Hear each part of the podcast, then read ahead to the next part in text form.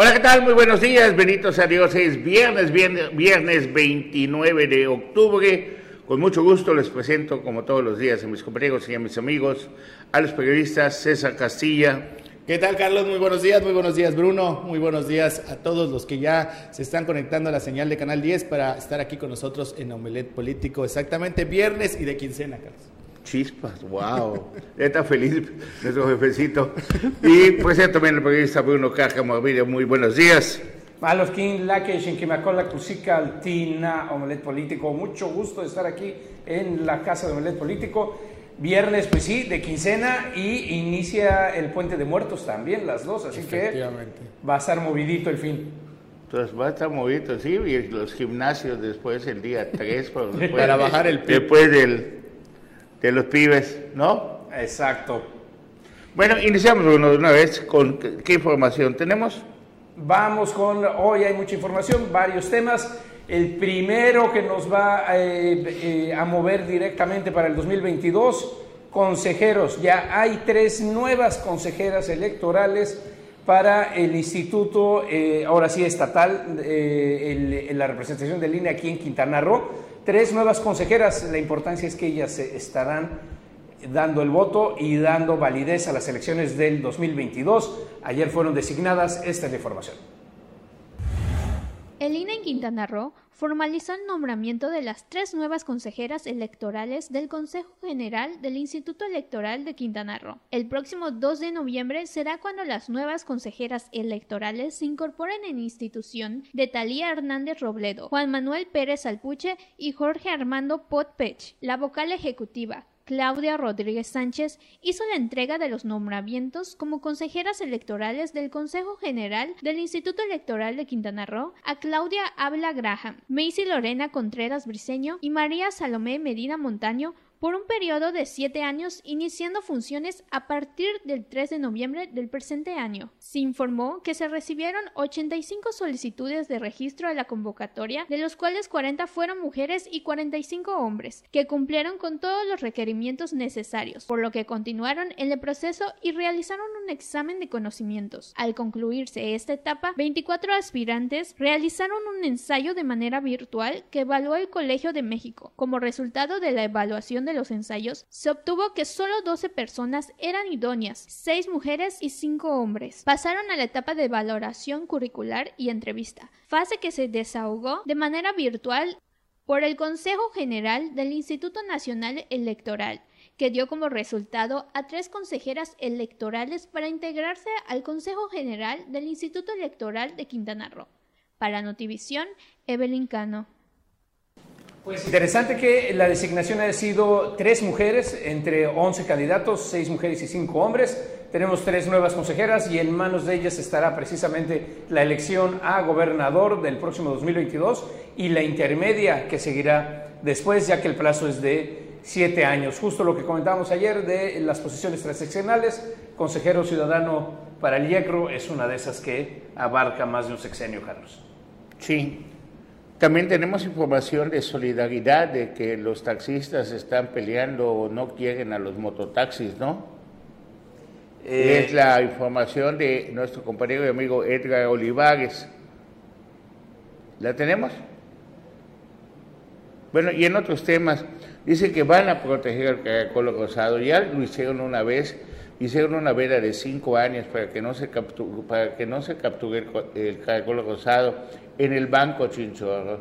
Y quien hace la ley hace la mania, con una importación de Belice o de Honduras, todos tenían caracol en sus congeladores. La única manera que pueden hacer para preservar tanto la cherna como el caracol, que ah, claro, también hemos sacado cherna y caracol, es que cinco años se prohíba el consumo en todo Quintana Roo, tanto de cherna como de caracol de donde venga. Así está la situación, cinco años. Sí, en, en, Belice, en San Pedro Belice, algo de lo más tradicional para comer es la sopa de caracol, hasta canciones hay de la, de la sopa de caracol, y cuando está en Belice caracol, ningún restaurante puede vender sopa de caracol. Nada de que la factura, que lo importé, que lo pesqué hace un año, nada, prohibido vender caracol durante el tiempo que esté en Vera. En Estados Unidos pasa algo similar los inspectores van a revisar tu casa de que no tengas ya sea animales de monte, o sea, Venado, venado, algo así. La primera multa es de 5 mil dólares, la segunda ya te quitan la licencia de cacería. Entonces, la única manera es que todos se pongan de acuerdo y decir, quieren proteger, dicen que lo van a proteger y que se extraen ilegalmente 50 toneladas al año. Están pero bien equivocados, se sacan mucho más de 100 toneladas al año, no hay presupuesto para que lo vigilen, ni tampoco que lo regulen. ¿Lo venden por redes sociales? Sí, lo venden a 100 pesos el kilo, el que usted quiera. Entonces, si quieren conservarlo, pues vamos a prohibir que se consuma cinco años para que se pueda reproducir. Pero entonces es una situación grave, o sea, para que para que estemos en no en un espacio de meses, no una temporada de cinco años. Tienes que darle alternativas a la gente que se dedica hoy en día a pescar, a sacar caracol rosado. Si tú nomás dices prohibimos, prohibimos, prohibimos, pues es una invitación a hacer a otro tipo de, de delitos. ¿no? Te dedicas a robar, te dedicas a hacer a la mafia, mil cosas hoy en día y que, están matando a tanta gente además de. Entonces, si tú dices, bueno, ¿saben qué? Vamos a protegerlo, pero hay un presupuesto para los que se dediquen a cuidar, pues puedan tener un sueldo. Entonces, en lugar de depredarlo, te dedicas a cuidarlo. Y de esa manera, nuestro recurso, pues, lo podríamos tener por muchísimos años más, ¿no? Ya tenemos la nota de solidaridad. ¿No? ¿O no? Bueno, pasamos a otra. Y pasando a más información, Carlos Bruno, una información de aquí de la capital del estado. Hace algunas horas, a las 5 de la mañana, con 9 minutos, fue ingresado el reporte al servicio de emergencias 911 de detonaciones de arma de fuego aquí en la capital del estado, exactamente en la calle Salvador Díaz Mirón, entre Universidad y José María Pino Suárez. Es en el fraccionamiento Reforma, aquí en la capital del estado, cerca del de, eh, diario de Quintana Roo. Ahí la gente pues reportó al servicio de emergencias alrededor de cinco o seis reportes ingresaron donde eh, se aseguraba que dos eh, sujetos, al parecer, a bordo de una camioneta tipo RAP 4, este, ocasionaron daños a un domicilio. Por fortuna no hay personas lesionadas, pero todo parece indicar que es parte de una acción para generar presión por alguna situación. Son avisos que te dan antes de que te levanten y antes de que te ejecuten. Entonces, ¿sabes qué? Agarra tus cosas y píntate de colores o si debes algo, págalo, pero son llamadas de atención. Exactamente. Digo, y, la pregunta, ¿y las cámaras de seguridad? ¿Y el C5 todavía no llegan a la zona sur? Lo único que llegó a la zona sur, ah, atraparon un ladrón en el Fobiste segunda etapa, pero fueron los vecinos. Bueno, no, y además esto se, se debe de activar el código rojo y debería de estar la policía municipal actuando, con la estatal haciendo. Pero no dejaron patrullas Pero ¿dónde están, ¿dónde están las cámaras, Bruno? Si no hay cámaras, que tanto nos han hablado de las cámaras y todo, tiene que haber una gestión para que pronto existan las cámaras. Ese fue increíble la noticia que nos llegó de Solidaridad hace dos, tres días, que las 200 cámaras de la emblemática Quinta Avenida de Solidaridad no funcionaban. Entonces, ahí hay complicidad. Cajas de cartón, ¿Ah? casi, hombre. Casi que casi cajas de cartón. Nunca jugaste, lo, que decíamos ayer, nunca jugaste, chavito, eh, ponte, te voy a tomar una foto. ¿sí? Lo dibujas. Ah, y bueno. bueno, a ver, Carlos, voy de acuerdo contigo con las cámaras, pero a ver, ¿cómo se hacía la seguridad antes de la era de las cámaras? ¿Cómo se hacía? Había policías, había patrullas, había, o sea, sí, son necesarias las cámaras. Había menos delincuencia antes de las cámaras. También, también, pero bueno. Eh, pero si no hay patrullas. Ese es el asunto. Y a esa hora están durmiendo los porque a ver, porque tampoco es tan complejo Chetumal como para no... Bueno, 5 de la mañana. El cadáver de hace cinco días lo tiraron en la vía pública, así casi en a un, lado, de la mañana. Para que todos lo vean. Bueno, vámonos ya a la nota de solidaridad, donde los señores taxistas están enojados con los otros taxistas, los taxis.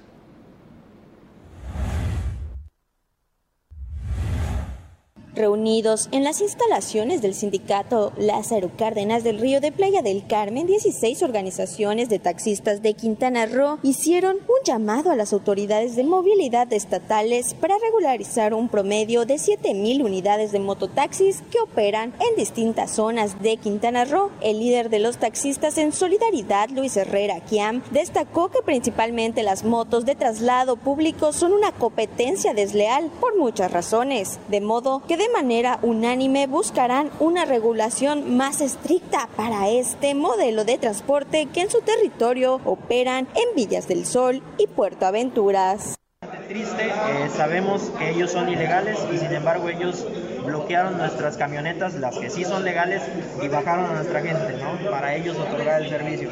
Eso desde luego nos ofendió mucho, sin embargo actuamos conforme a la ley, hicimos eh, eh, conocedor a la autoridad de esta situación y al final en una mesa de diálogo se pudo resolver, como estoy seguro que se van a resolver estos temas. Sin embargo, es importante decirlo, no podemos permitir que nos ofendan cada vez que pues tienen una situación, no es lo único que pedimos es respeto, yo represento un grupo de agremiados muy grande, muy importante, que están sumamente dolidos porque ven una competencia desleal y tienen toda la razón del mundo. Hoy en, las avenidas principales de Solidaridad nosotros vemos mototaxis por doquier y bueno, lo que queremos es que, bueno, se regularice. Oye, pero sí existe esa unidad, Luis Herrera, hoy vimos 17-10. Indicó que será importante detener también el crecimiento en el número de unidades y las zonas de desplazamiento, dado que de mantener la tendencia de este servicio, los mototaxis podrían llegar incluso a la zona turística de Playa del Carmen, lo que afectaría la imagen y calidad en el servicio servicio. Con imágenes de Edgar Olivares para Notivisión, Rosa Hernández. Bueno, y también en Solidaridad, Carlos, justo continúan los temas y los problemas de las administraciones pasadas, el cambio, sobre todo el dinero y el presupuesto. ¿Qué pasó? ¿Dónde quedó los recursos? ¿Cómo pueden hacer frente? Tanto así que ahorita eh, la nueva administración, Lili Campos, están viendo cómo redireccionan, palabras de ellos, recursos para no quedarse eh, las arcas vacías y poder operar. Esta es la información.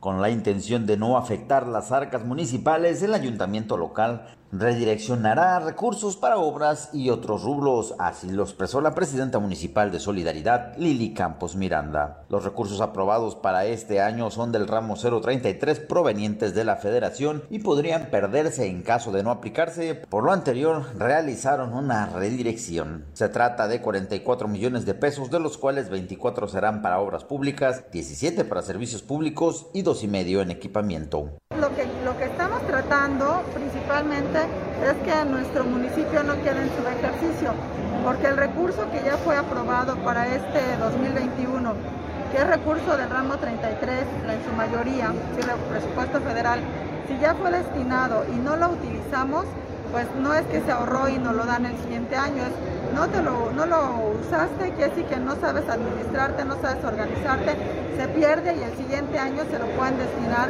a otro municipio, a otro estado. Entonces, con el ánimo de que no perdamos este presupuesto que ya se autorizó y en el entendido de que lo que se destinó en su momento es para efectos de que podamos realizar las obras y sean tangibles, porque no nada más es, ok, se aprobó y listo, sino ahora es, demuéstrame y acredítame que efectivamente lo utilizaste y quedó acreditado en la Auditoría Superior de la Federación. ¿sí? Entonces hacer obras eh, que se tenían destinadas, súmale que la licitación te lleva de 20 días, 25 días, en lo que se inicia la obra, lo que fuera, ya nos ganó el tiempo porque solo nos quedan dos meses. Entonces, por eso se tuvo que redireccionar ¿sí? obviamente de manera correcta, todo conforme a ley, este, con los respectivos oficios de aprobación y todo, para efectos de que esto se pueda redireccionar y no se pierda ese recurso. Desde Playa del Carmen para Notivisión, Edgar Olivares. Pues Carlos, eh, los temas por todos lados, ¿no? Ahora, si hay manera correcta de hacer el menjur de un lado a otro y los otros no tienen manera correcta. Pues es que hay muchos recursos que se han perdido de la federación porque no se ejercen. Tal cual. Y ahorita viene la temporada, y, nos comentaba nuestro compañero César García, que ya estamos en semáforo verde, una muy buena noticia para la zona sur de Quintana Roo. Y esto, sin duda alguna, va a ser la temporada turística, pues, impresionantemente buena para todo el estado luego de 18 meses de pandemia. Se espera una temporada turística muy fuerte, una derrama importante para todo el estado de Quintana Roo.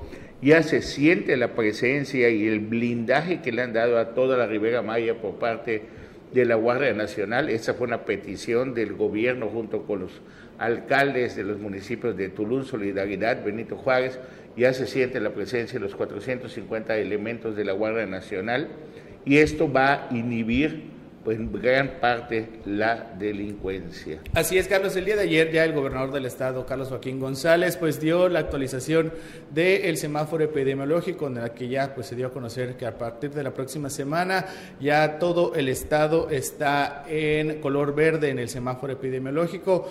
Sin embargo, el gobernador también comentó que esto no quiere decir que la pandemia ya haya acabado. Hay que continuar con los cuidados, extremar todavía los cuidados del uso del cubrebocas, la sana distancia el alcohol en el gel, pero sin embargo, efectivamente esto va a traer, pues esperemos una eh, temporada vacacional. Pues, suben las reservaciones inmediatamente en la zona sur, ya estábamos hace tres semanas, me parece, en la zona norte en San Verde, y con esto, pues una buena noticia, ojalá que permanezcamos en el semáforo verde durante muchísimo tiempo. Tenemos ahí el insert del, gobernador, por si quieres... Vamos a verlo, no, vamos a verlo, vamos a verlo.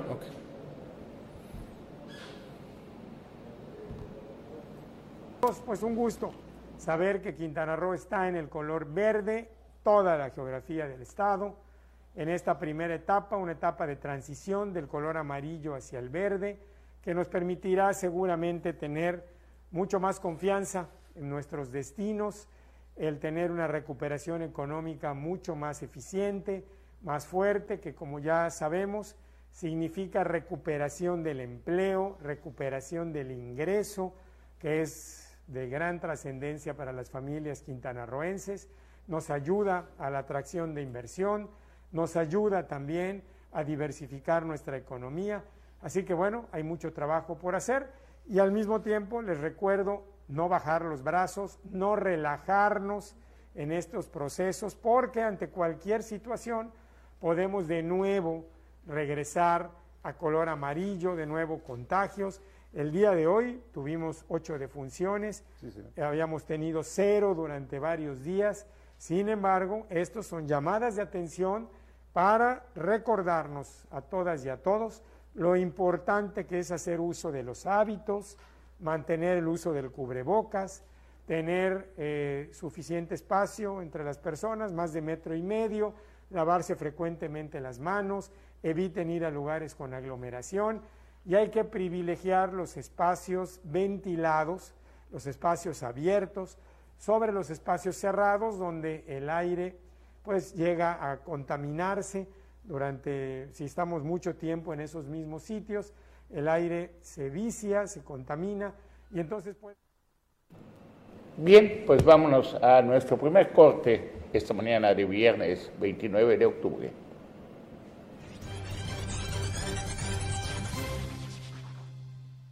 Pues bien, ya estamos de vuelta aquí en Novelet Político y ya se incorpora Anuar Moguel. ¿Qué tal? ¿Cómo estás, profesor? Muy buenos días, buenos días Bruno, buenos días César, buenos días Carlos, buenos días a todos los que están en sintonía con Omelet Político. Muchísima información tendremos el día de hoy. Por supuesto, ya empezamos y continuamos. Pero hacer un comentario nada más que dicen en Playa Carmen las próximas generaciones ya no tendrán oportunidad de conocer las zonas arrecifales de sábalos y tortugas como consecuencia de la construcción de la Marina Sol de Selva del grupo Iscareta. Ah, tú como un ser humano común y corriente deseas hacer un muellecito, un muellecito, y es una misión imposible. Lo que te piden de requisitos es algo que o, o pagas los estudios o construyes. Y a los grandes, pues eso sí pueden construir sobre manglar. Pueden construir, a la buena y a la mala. Porque si no les dan permiso, de todas maneras lo hacen y luego pagan la multa. Sin ningún problema. Pero a la buena, ¿sabe qué? Aquí está mi maletín. ¿Sí? ¿Qué más se necesita? Para que autorizan los permisos. Total, el arrecife ese ni... Bueno, y, según esto, lo del tren Maya, ya ves que quitaron los árboles de Cancún a Tulum. 20 mil árboles, de, Rogelio Sí, de Cancún a, a Playa parece que se dieron cuenta que no debe de pasar por ahí el tren Maya y lo van a desviar. Entonces, todo eso que quitaron, pues ya se perdió. En algún lugar debe de estar quemándose. Oye, pero dijo Rogelio Jiménez que no te preocupes por los 20 mil arbolitos. Cálmate, Rogelio que los van a reforestar. Ah, claro, tal cual que tú puedes tumbar toda la selva. y en 30 años crecen las caobas, los cedros y todos. Y ahorita con ese plan que tiene el presidente, que solo funciona. Bueno, vamos a ver. Por cierto, ahí estuvo el, el, gobernador de, de Quintana Roo. Vamos a verlo. Ayer el gobernador ¿eh? acompañó a Andrés Manuel, pero. A ver, vamos a ver. El gobernador... lleva, lleva dos días acompañando a Andrés Manuel. ¿Quién? El gobernador. Hoy estuvo en la mañanera. Y también se puso rodilleras, ¿no? Pues o sea, también no quiere decir que usted no, que no, presentó no, su informe de vacunación, si a eso te a refieres. Ver, a ver, vamos a verlo. Pues ahí está el gobernador ayer con... Eh, a ver, Bruno, si me ilustras con quién está allá del ejército. A ver, no se alcanza a ver ahorita en esta. Bueno, ahí está el general secretario Luis Crescencio Sandoval y el responsable de la Fuerza Aérea, que es de la base de Cozumel. Bueno, pues ahí acompañó el gobernador a, ver el tramo de, ¿de dónde fue? ¿De Tulum o verlo del aeropuerto de Tulum? Exactamente, esto, esto es en Tulum, eh, después de haber visto el día anterior precisamente que estaban revisando todo lo que era eh, el tramo de Yucatán a Cancún y luego el de Cancún a Tulum. Ahí está diciendo el gobernador algo así como es que... Ahora, y, sí, y si para el 2022 me manda un poquito más de presupuesto y le dice, uh, compa, creo que no se va a poder. No, Mira no, la le, cara. no le está diciendo eso el gobernador. Lee los labios. Bueno, a ver, ¿tú qué lees ahí? Siempre va a ir maga. Y también ah. le dice, uy, no, no, pues, creo que no se va a poder. Tiene mucho compromiso, a lo mejor. Creo que Rafael me está convenciendo más, ¿no? Ahora, Oye, pero te digo, hablando, esto, esto, fue ayer. ¿Ah? Esto fue ayer. Hoy se, se fue el gobernador Carlos Joaquín a Campeche. Allí estuvo con la, la Laila con Claudia Sheinbaum, que también le invitó López Obrador. Está un poquito lejos de la Ciudad de México, Campeche, ¿no? Pues sí, también está. Pero, pero, a ver, a ver, es la misma distancia. Bueno, no la misma distancia. No, no, no. ¿Cómo va ser la misma distancia? A ver, nada más es como que tú digas que Carrillo Puerto está muy lejos de Benito Juárez. Sin embargo, si María Hernández invita a Mara Lezama, pues también Mara está ahí o está aquí en Chetumal con Jensú, o sea, no tiene nada de malo, estamos en campaña. Digo, y, y está interesante porque, porque, se lleva el presidente André, a Carlos Joaquín y trae también a Claudia Sheinbaum, para, ¿sabes para qué? Para que den su reporte de vacunación. Ahora no, bien, no, no, la está placeando no, para que sea candidata ni nada algún no, día. es para que dé su reporte. De Ahora bien, fíjate qué interesante, no hay presencia de ninguna autoridad municipal. No estaba ni Marciano ni Mara. ¿En dónde? Aquí ahorita en, en las fotos, de... en el recorrido. No cabían en el helicóptero. Pero, pero, a ver, pero es sí, galantería de que estás en tu municipio. Trascendió. Bueno, fíjate, que, pero es una muy buena observación. Siempre, siempre Entonces, va el presidente porque esta semana, porque esta semana ha empezado a sonar ya más fuerte Anuar Moguel Rafael Marín muy dinero. Entonces, para evitar especulaciones, mejor quédense a chambear en sus municipios, que el municipio de Tulum, pues el anfitrión debería ser demasiado. Y se pone interesante. Antes de continuar con el tema político, que se va a poner sabroso, el día de ayer hubo una conferencia de prensa de un torneo que viene en la Bahía, que va a desarrollar bueno, que va a ayudar a promover el turismo en la zona sur de Quintana Roo. Es el torneo de pesca del Sábalo, de, de Sábalo, Barracuda, Esmergal y Juguel, pero el rey de la bahía es el Sábalo, entonces va a ser de pescar y soltar. Nos dimos, bueno, fuimos a la invitación a la conferencia de prensa con nuestro amigo Oscar Rivero. Vamos a ver la nota de Jimmy Palomo. En conferencia de prensa, el comité organizador del primer torneo internacional de pesca deportiva, restaurante y marina Riveros dio a conocer la convocatoria para poder participar en este magno evento que se llevará a cabo el próximo domingo 7 de noviembre de 2021 en Calderitas, Otompe Blanco, Quintana Roo. Por su parte, el presidente del comité organizador del torneo, Oscar Rivero, le dio la bienvenida a todos los medios de comunicación y dijo lo siguiente tiene la finalidad de fomentar la pesca sustentable bajo el concepto participa, pesca, libera y gana, motivados por el impulso del señor gobernador Carlos Manuel Joaquín González para la reactivación económica de nuestra localidad. Este comité se ha dado la tarea de organizar este torneo para dar a conocer las maravillas de nuestro bello municipio de Tompe Blanco del estado de Quintana Roo. La licenciada Eunice Huerta, integrante del comité organizador, dio a conocer la convocatoria, la cual también será dada a conocer el día de la cena de capitanes. El área de pesca. Esto va a ser eh, en, la bahía de, en la bahía de Chetumal. Los puntos que van a, a hacer la colindancia que que estaban otorgando aquí son las coordenadas. Si algunos no lo sabemos, es en el río, es Río Creek, que es al fondo de la bahía, en el punto sur. El norte, perdón, eh, Muelle Bahía, eh, que es en el este. Solamente hasta la Guada no se va a permitir entrar al canal de Zaragoza y mucho menos entrar al Mar Caribe. Y al punto oeste es hasta el puente de Santa Elena. La salida va a ser aquí en el muelle del, del restaurante Rivero. El horario de salida y el cierre de báscula solamente va a ser un único día eh, de pesca. El registro de salida es obligatorio. Se va a llevar a cabo a partir de las, de las 6 de la mañana y será realizado pues, aquí en la marina del restaurante.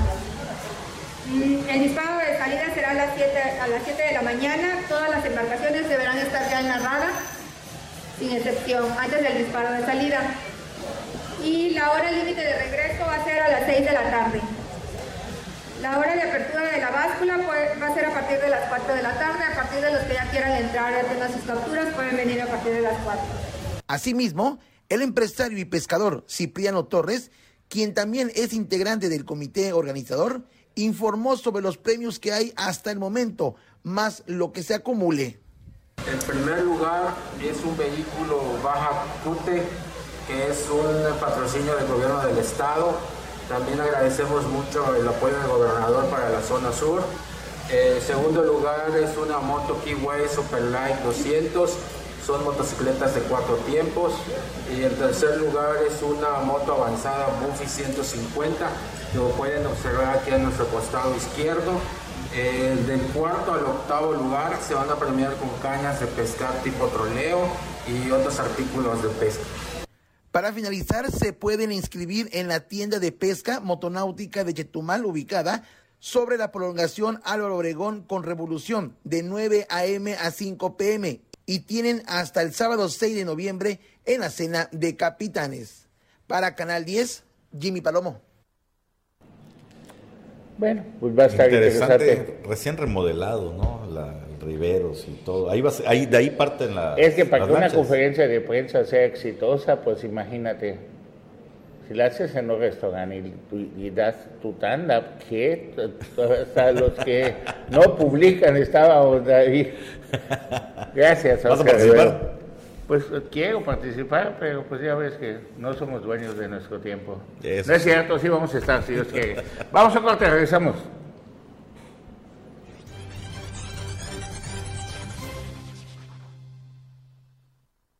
Gracias por continuar con nosotros aquí en Omelet Político este viernes 29 de octubre. Lo digo 29 como para que lo escuche el contador. ¿no? O sea, ¿sabes qué? Día de pago. bueno, pues el día de, de ayer se nos adelantó nuestro compañero y amigo, don Oscar Carena.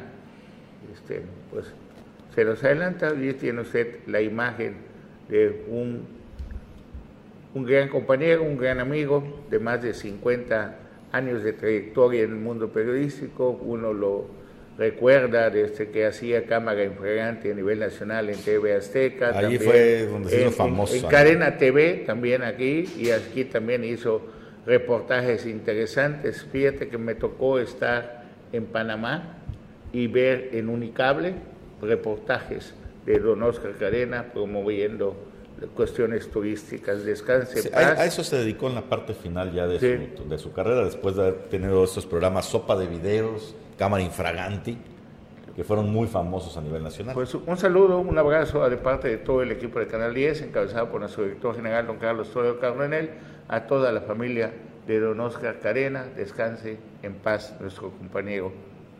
Y ahora sí, vámonos ahora a otra información. Bueno, pues ayer se desató un escandalito que... Pero es que, ¿sabes qué, me- qué es lo increíble, Anuar? ¿Qué? De que lo ves tan modosito, tan así. Ves al senador. pero si no hemos es el dicho de quién hablar. quién? Sí, es sí, del sí, senador. sí. José Ya te Luis adelantas, ya te adelantas, Carlos, tan- tan propio, o sea, lo mandamos hasta Francia a estudiar al, al senador. O sea, habla varios idiomas, rector de la universidad y de verdad que pues a cualquiera se resbala. y bueno, cuéntanos tu mala historia. No, se lo vamos a contar, les ponemos el video. como tal. Esto sucedió eh, en una reunión virtual de senadores donde participó José Luis Pech y también la senadora panista Lili Telles, a la que los medios de comunicación señalaron de inmediato como que era la destinataria de este adjetivo que profirió con el micrófono abierto el senador José Luis Pech. La nota se volvió noticia nacional, evidentemente, generó ruido en las redes. Ya habló hoy en conferencia de prensa el senador sobre el tema. Pero vámonos por partes. Este fue el video que originó todo el desastre. El senador. Muy bien, este, pues sin más, este, este, quedamos convocados para el próximo miércoles a las 9 de la mañana, 3 de noviembre. Muchas gracias por toda su participación y atención. Buen fin de semana. Gracias, que tengan un bonito día todos. Gracias, buen día a todos. Buen día a todos. Hasta cabrón lo que había que decirle ahorita era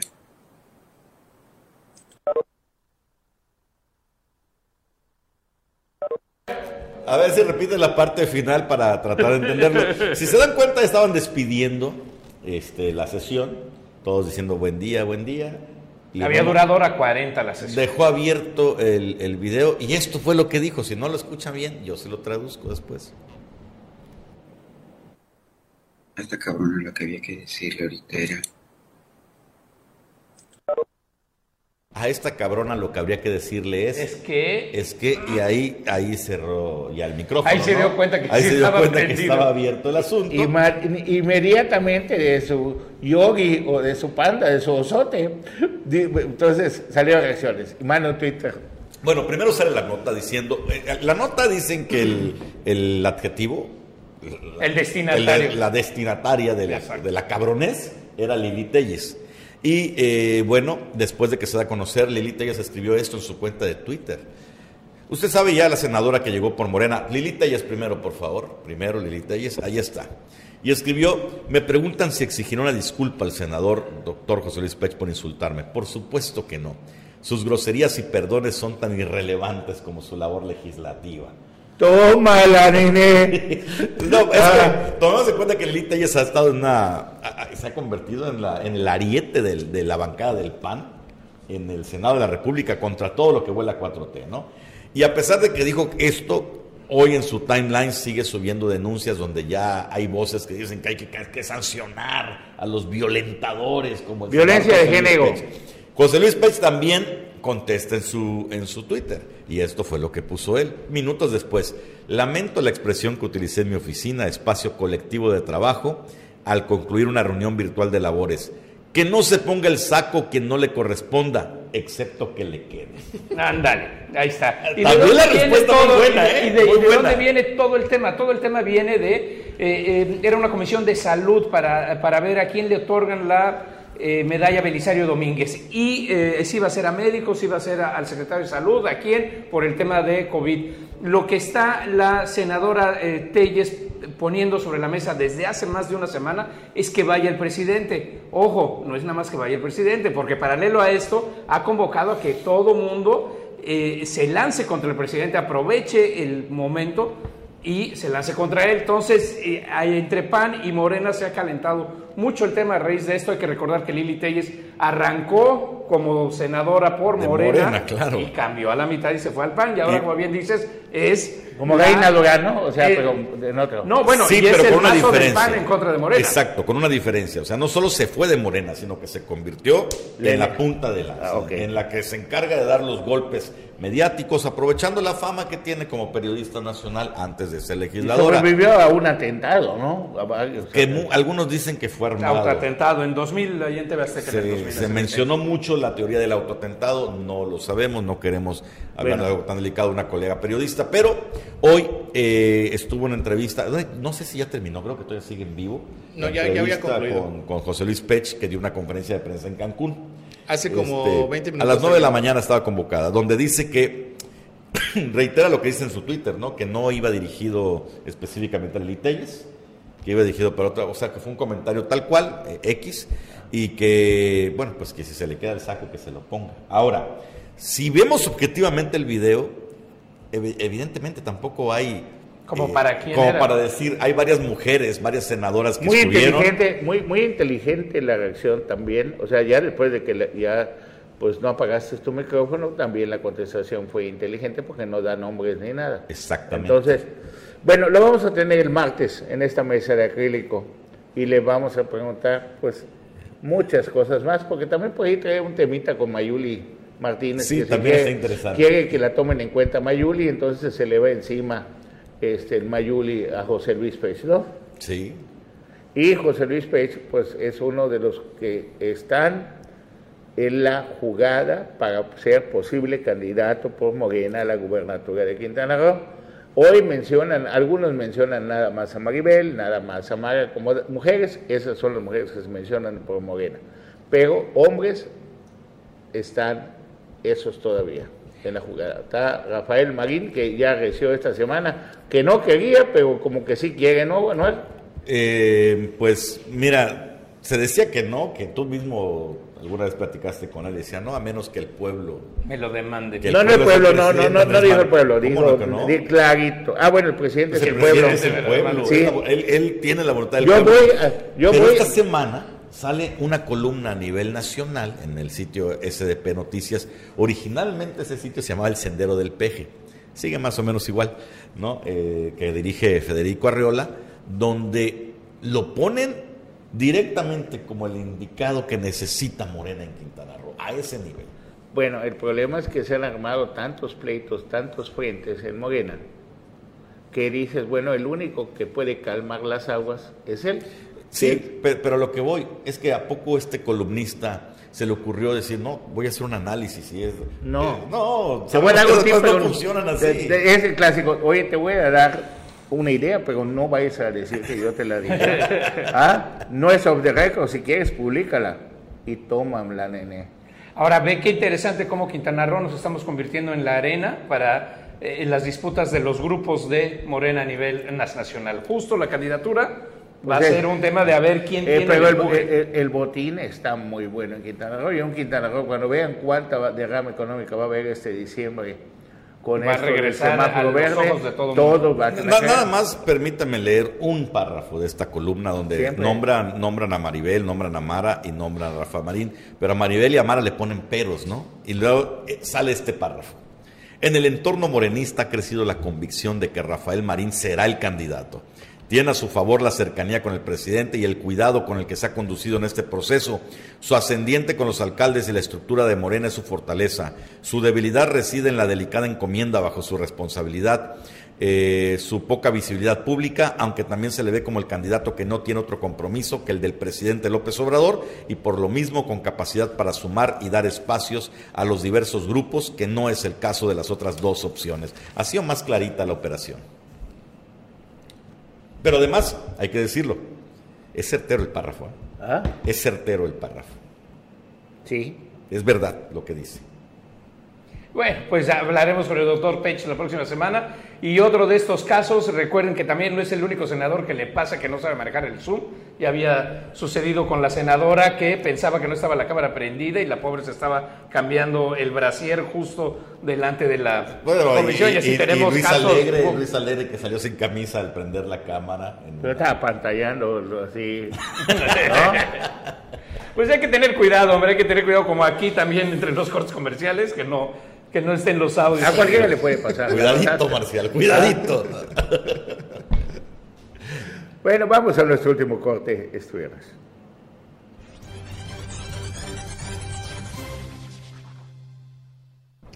Recta final del programa Omelet Político. Estamos de regreso y bueno, pues sí, se pone sabroso el tema político, cada vez eh, vemos la situación más álgida en todos los estados, particularmente en los que vendrán elecciones. Y hablando de elecciones, ya preparó su cartita de Santa Claus el Instituto Electoral de Quintana Roo para el 2022. ¿Sabes cuánto presupuesto están pidiendo para celebrar la elección a la gubernatura y a los diputados locales? No, ¿cuánto? A ver, échale un numerito. 37 millones de pesos. ¿Cuánto? 37. A ver, sí, sí, ¿alguien da más? 470 millones de pesos. Wow. Están Y pidiendo para el, dices 2000, que- para el que por qué presupuesto son del tan caro el 2022. voto en México. 470 millones de pesos, que incluye, por supuesto, el presupuesto del IECRO, las prerrogativas de los partidos y la organización de las elecciones. Pero es una la nota. Ahora bien, estamos hablando que son alrededor de 450 mil los electores. Eh, más o Más menos. o menos, o sea, estamos hablando de alrededor de un millón Por cada uno. por cada. Es que nu- nuestras Oh, elecciones que- son, sí son son caritas, son ¿eh? caritas. No, no, no, estamos mal. Bueno, bueno, 100 mil pesos. 100 mil No, pesos no, por elector. no, no. Mil pesos por elector. Ah, efectivamente, mil pesos, porque son millones, tienes razón. Claro. Sigue siendo No. carísimo. Mejor, bueno.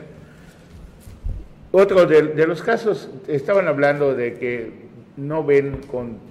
Hay, la única manera de que exista contienda, si don Rafael Marín es el candidato de Morena, se acabó la emoción de parte de Morena porque todos se van a aplacar. Pues esa sería una de las soluciones. En Morena. Y quedará qué va a pasar con el PRI, PAN y PRD. También se van a aplicar. pero Ya tienen, nadie va a hacer pero tienen que mandar a alguien a competir. Ah, sí, claro. Ahora, aquí, ¿dónde entra el gobernador? Que va a querer jugar las diputaciones. ¿Saben qué? No puede cederlo todo, ya sería la gubernatura. No le voy a ponerle piedras a Rafael Marín Morinero, que, que Rafael sí abre la misma co- columna que me mandaste. Anuar también dice que Rafael tendría más espacios para la gente que los que hoy, hoy pudieran tener los otros aspirantes, porque ya están comprometidos. Efectivamente. ¿No? Efectivamente. Y, y tienen razón también en ese aspecto. Y tiene razón porque ahí le tocaría su pedazo de pastel a José Luis, a todos ellos. Bueno, se actúa de esa manera Rafa Marín, porque también es una persona, un personaje político que no conocemos. ¿Quién dice que no se va a llenar de tabasqueños el, el gobierno? Pues es que ya están naturalizados los señores de Tabasco. Y digo, Los que viven aquí, sí. Mi abuelito era tabasqueño, claro, para que no vayan a, vaya a Tabasco y me digan, tú dijiste esto. No, no, no. Respeto a todos los, de todos lados. Este, Canaval ya está con ellos. El hermano de Carlos Canaval, el que quiso comprar la feria de en la tiempo de Otoniel, que le debe una lana a Otoniel, o le debía una lana a Otoniel, está muy pegadito con Arturo Arturo Abreu. Abreu. Y todos los demás, pues Jorge Portilla ya es quintanarroense, Nico ya es quintanarroense, el hijo de Nico pues el regidor ya es Pero quintanarroense. yo no hablo de los quintanarroenses, esos ya son aquí, ya De están los que pudieran adoptados. venir. Ah, ¿van a importar? Bueno, no lo sé, por eso te digo, es una incógnita, nunca hemos visto a Rafael Marín Mollinedo en un cargo público, en el ejercicio del poder, no lo sabemos. Bueno, Igual ya está muy arraigado aquí y es un político de alturas y reparte el pastel, igual y no, es, un- es una incógnita. O sea, es un político con muchísima experiencia, un, poli- un político que todos los días se dedica a hacer deporte, a ir a caminar allá a la zona cero, a atender allá en el café del Starbucks ahí de Cumbres. Amiguísimo Muy del amable. ¿ah? Amiguísimo del presidente. Y ahora, a ver, sería un Compañero pie de todas sus fuerte, batallas. firme del presidente Sin en el sureste. dudas. En todo el sureste Ahora, de Tabasco para acá. Eso sí sería interesante, ¿no? Al menos los dos años, año y medio que le quedaría de poder a, a Andrés Manuel López Obrador, Quintana Roo tendría un gobernador con derecho de picaporte con el presidente de la República. Sí. Que puede llegar, tocar la puerta, ¿qué onda, brother? Así. Y eso podría ser positivo para el Estado. Se pone bien interesante. Vamos a ver. ¡Wow! Sí, eso cambiaría todo. Aquí lo hemos mencionado durante muchísimo tiempo. Si llega Rafael Marín calma todas las aguas de Morena. Y ahora lo, lo difícil va a ser encontrar quién va a ser el sacrificado o quién podría dar un poquito de batalla, cuando menos tipo Pues, lucha. ¿quién va a poner el nombre para que no sea uno No, solo? Pero las- tiempo- de- tipo lucha libre, ¿no? Todo es actuado. O, o la mayoría de las cosas es actuado. Ah, Mayuli. ¿Ah? Mayuli Martínez, no, pues quiere ser candidata. A lo mejor hasta se baja ella y dice, no, no, no, pero No, es que pa- no voy, se va pa- Es que no puede ser tan humillante la, la, la elección, tiene que ser alguien que haga un poquito de contrapeso, al menos que suceda como pasaba hace muchísimos años, en la época de don Mariano Angulo Basto, que en paz descanse, que la- en esa época el PRI le tenía que regalar votos al PAN para que más o menos Hubiera- hubiera un plurinominal. No, no, había, había la pinta como que había disputa, como que había democracia, como que había competencia. O sea, el primo había estructuras para que voten por el PAN Sí, en algunos lados. sí, así pasaba. Entonces, hoy en día, como se ven las cosas, Morena va a tener que hacer lo mismo. ¿Saben qué? Por favor, no voten todos por Morena. Por cierto, te quiero comentar, les quiero comentar a todos ustedes que tratan de revivir el partido Fuerza por México.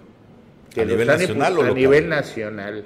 Y el pretexto que están poniendo para no alcanzar el 3% fue la pandemia. Uh, y ese argumento. Y ese argumento lo están metiendo con todo a nivel nacional. Esto lo publica la columna Templo Mayor del, del periódico Reforma. Y si le dan la razón, si le llegan a dar la razón, pues también se salva el más y confianza.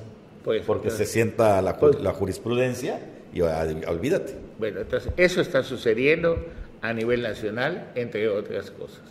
Y ya, ¿mande? No, y ahí este, de- hay que recordar lo que habíamos comentado hace unos días, que Partido de Encuentro Solidario ya la había pedido hace una semana su reincorporación aquí en Quintana Roo. Precisamente la tercera vez ya lo estaba pidiendo. Lo, lo que es curioso aquí, hay que recordar, no sé si lo vieron, que justo a las dos semanas, tres semanas de las elecciones, no le pagaron al community manager de sus redes sociales y les armó un escándalo y un relajo pu- poniendo una serie de tweets y una serie de mensajes en Facebook. Precisamente, si algo se ha caracterizado es la línea conservadora de, eh, eh, del PES, como siempre ha tenido las mismas siglas, exactamente en lo contrario. Pro derechos LGBT, pro todo, pro aborto, todo lo demás. A ver si ya le pagan al caballero.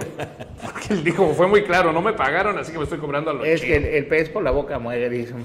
Bueno, ¿Será que si los ciudadanos promovemos una consulta para subir el registro, pesos de cada quien. el registro del 3 al 10%, que desaparezcan todos los partidos que tienen una base menor al 10% de votos, sea vinculante? Porque la verdad... Desaparece al ¿qué PRD y al repre- PRI. Hasta el verde se va, hasta el verde. Es, es un... es- de verdad, mantener tanto parásitos. Mm. Al 5, al 5, Anuel, no al 10, al 5. No, no, al 10. Con el 5, el, el verde nacional desaparece. La vamos a impulsar. y nomás te, te voy a contar algo. El primero que le pide a Maga que sea la candidata a la presidencia municipal en la época de Roberto Borja Angulo fue don Rafael Marín Mollinedo. Sí, sí, de hecho este, hay información de que es uno de sus principales asesores, que Mara Lezama, no sé si lo sigue haciendo, pero, Pero era uno de sus consultores directos. Se pone bien, bien interesante, tiempo al tiempo. Muchísimas gracias a todos por ver. Hombre Político, Bruno, muchas gracias. Gracias, nos vemos el domingo en Citacto Político. Anuar Moguel. No se pierda Sin Tacto Político, 9 de la noche, con más información. César Casilla. Un gusto estar cada mañana aquí con ustedes. Muchísimas gracias a nuestro director general, que la pase súper bien este fin de semana y siempre. Buenos días.